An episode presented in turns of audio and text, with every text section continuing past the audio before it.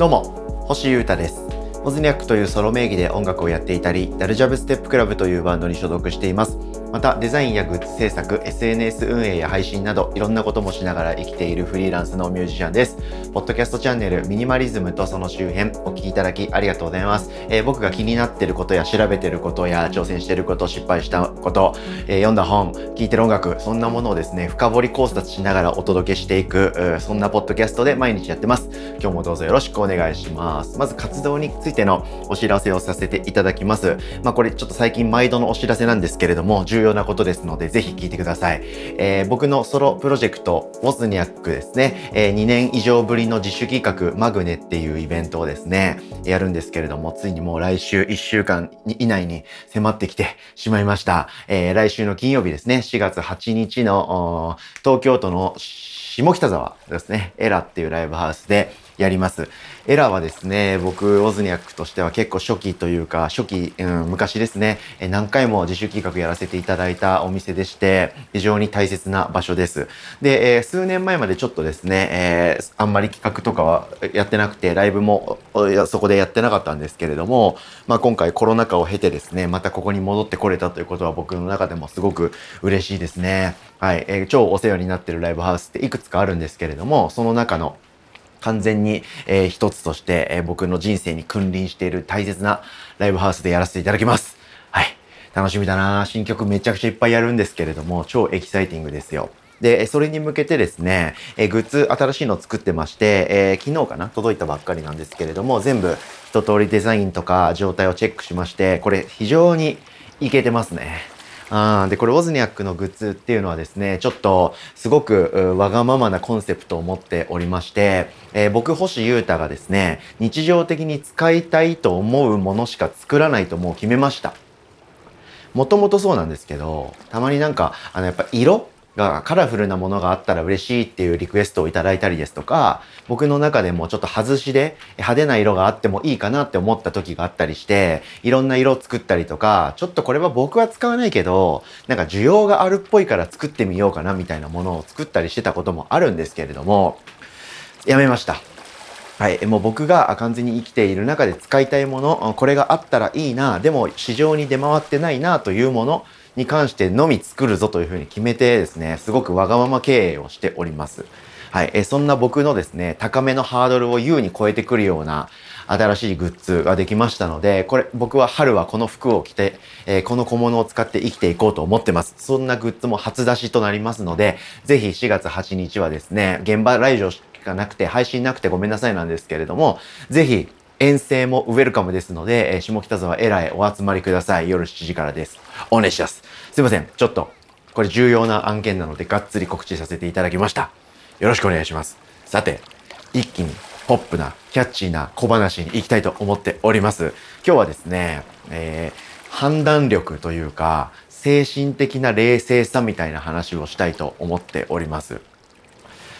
食品を買い出しに行く時ってありますか？皆様。僕はああるんですよね。あの、通販で、えー、もう日用品、あの、食材ですね。野菜とかお肉とか、そういうものも全部買ってるっていう人結構いると思うんですよ。最近はね、楽天と声優が、えー、コラボしたり、伊東洋華堂も、あの、ネット販売して配送してくれるとか、いろいろやってますから、あんまりもう現場にスーパーに行くことなんてないよっていう方も、行けてる人でいると思うんですけれども、僕もそれが良かったんですけれども、僕が住んでる地域で、その配送ができるスーパーってなくて、えもう行くしかないなということで、えー、買いに行ってるんですよね。そういう風なあやつですね。日用品の食品の買い出しに皆さん行くと思うんですけれども、その時に絶対やっちゃいけないことっていうのが一つありまして、今日はこの話をしたいと思ってます。何だと思いますか？はい、でやっちゃいけないことっていうか、えー、何においてのやっちゃいけないことかっていうと、えー、健康的に生きていくとか、えー、つつましくミニマルに生きていくっていうことを目標に掲げるとそれはやっちゃいけないというそういう意味でございます。ズバリですねお腹空いてる状態で食品買いに行っちゃいけないです。はい今日はもうこれでえー、ポッドキャスト終われるぐらいですね、この一言で言い切ったんですけれども、これ何の話かっていうと、お腹空いてると、人って冷静さを失っちゃうんですよ。でこれはあの食べ物買いに行く時だけじゃなくて何をする時もそうなんですけどあの、なんだろうな、お腹空いてる時とか眠い時とか、ありますよね。そういう人として、え冷静な判断が下せないような精神状態とか身体状態の時ってあるじゃないですか。そういう時にですね、それに関わることを絶対やっちゃいけません。はい。なので、まあ今日は食べ物を買いに行く時の話しますけれども、えー、めちゃくちゃ眠い時とかに、うん、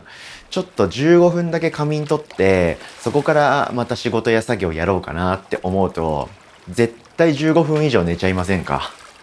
僕はそうなんですよね。15分だけ寝ようって言って、えー、スマートフォンとか、えー、iPad とか、スマートウォッチとか、Alexa とか、全部にですね、15分経ったら教えてくれって言ってアラームをかけたんですけど、僕8時間ノンストップで昼寝しちゃったこととかあるんですよね。全然ザラにあります。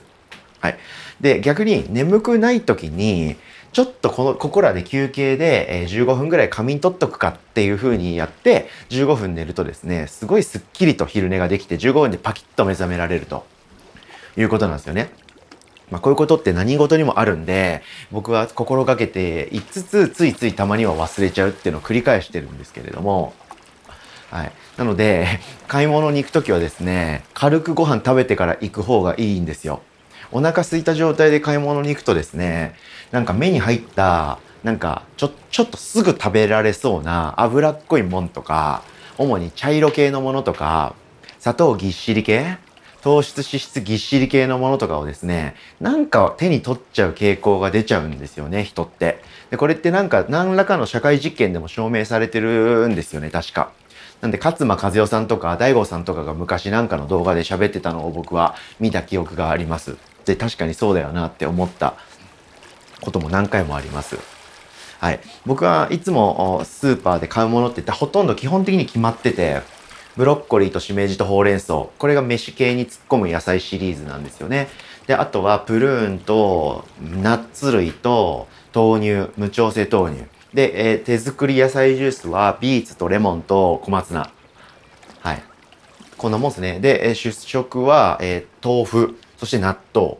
そして、えー、オートミールですね。はい。これを買ってると。なんで今僕が言った食品だけ買ってればですね、僕は基本的には最強な状態なんですよ。なんですけど、お腹減ってる時にスーパーに行くとですね、なんか結局その食材を作っ買ってもご飯食べるまでって調理しなきゃいけないじゃないですか。結局すぐ食べられないから、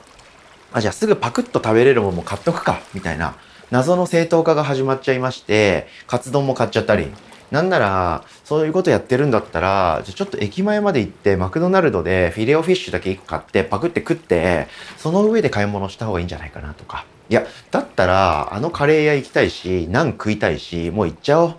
言っちゃうとか。そういう風にですね、お腹空いてるんで、今、その時の僕って。はい。本来これを買えば OK っていうことは分かってるんですけれども、今すぐ腹を満たしたいっていう気持ちも出てきちゃうんで、余計なもの買っちゃうんですよね。余計なもの買っちゃったり、無意味なファーストフードに行っちゃったりしちゃうんですよ。これ、本当に良くないなと思いながら、ちょっとですね、ここ最近の僕はそういうことをちょっとやりがちでした。ここ数週間の僕は。で、えー、いかんいかんと思いましてですね、えー、今日は、えー、買い物に行く前にですね、オートミールと野菜ジュースを作って食べて飲みまして、その状態で、えいい感じに腹を満たした状態で、えー、買い物に行きました。はい。でもなんか気分的にカレーが食いたいんですよ、今、めちゃくちゃ。カレーが食いたかったんで、カレー屋に行こうかなと1、1秒2秒思ったんですけれども、それをやめて、まあ、レトルトでもなんかカレーっぽいもんってあるんじゃないですか。なのでちょっとそれを買ってみようかなと思いまして、えー、つつましい買い物に留めることができました。こんな風にですね、人間のその生理、生理現象っていうんですかね、その三大欲求的なものって基本的に抗うことできないので、無理になんか歯向かうというか反抗しないようにしてます。なのでそういう気持ちが起こらないように お腹が空いてない時にスーパーに買い物に行くとか、大して眠くないけど、ちょっと作業と作業の間ができたら、5分、10分か、ちょっと目をつむるとか、そういうことをしてですね、爆食、爆睡を防ぐ暮らし、やってみてはいかがでしょうか？ということで今日はすごく小話になったんですけれども、つつましく、えー、平均的にというか習慣的に生きていくためのミニマルな習慣づくりということで、えー、やっちゃいけないことについて喋ってみました。僕自身そういうことをよくやりがちなので気をつけなきゃなーっていう次回の念を込めたエピソードとなります。皆様も心当たりある方いらっしゃれば気をつけてみてはいかがでしょうか。ということでお聴きいただきありがとうございました。そして今日も更新遅くなっちゃいましたね。すいませんでした。その辺のところはですね、明日日曜日の1週間振り返り会でがっつり喋りたいと思っております。あー、疲れた1週間だった。でも楽しかったな。ということで、引き続きチェックよろしくお願いします。以上、ミニマリズムとその周辺、星歌がお届けしました。それでは今日も皆様、土曜日の夜お楽しみください。バイバーイ。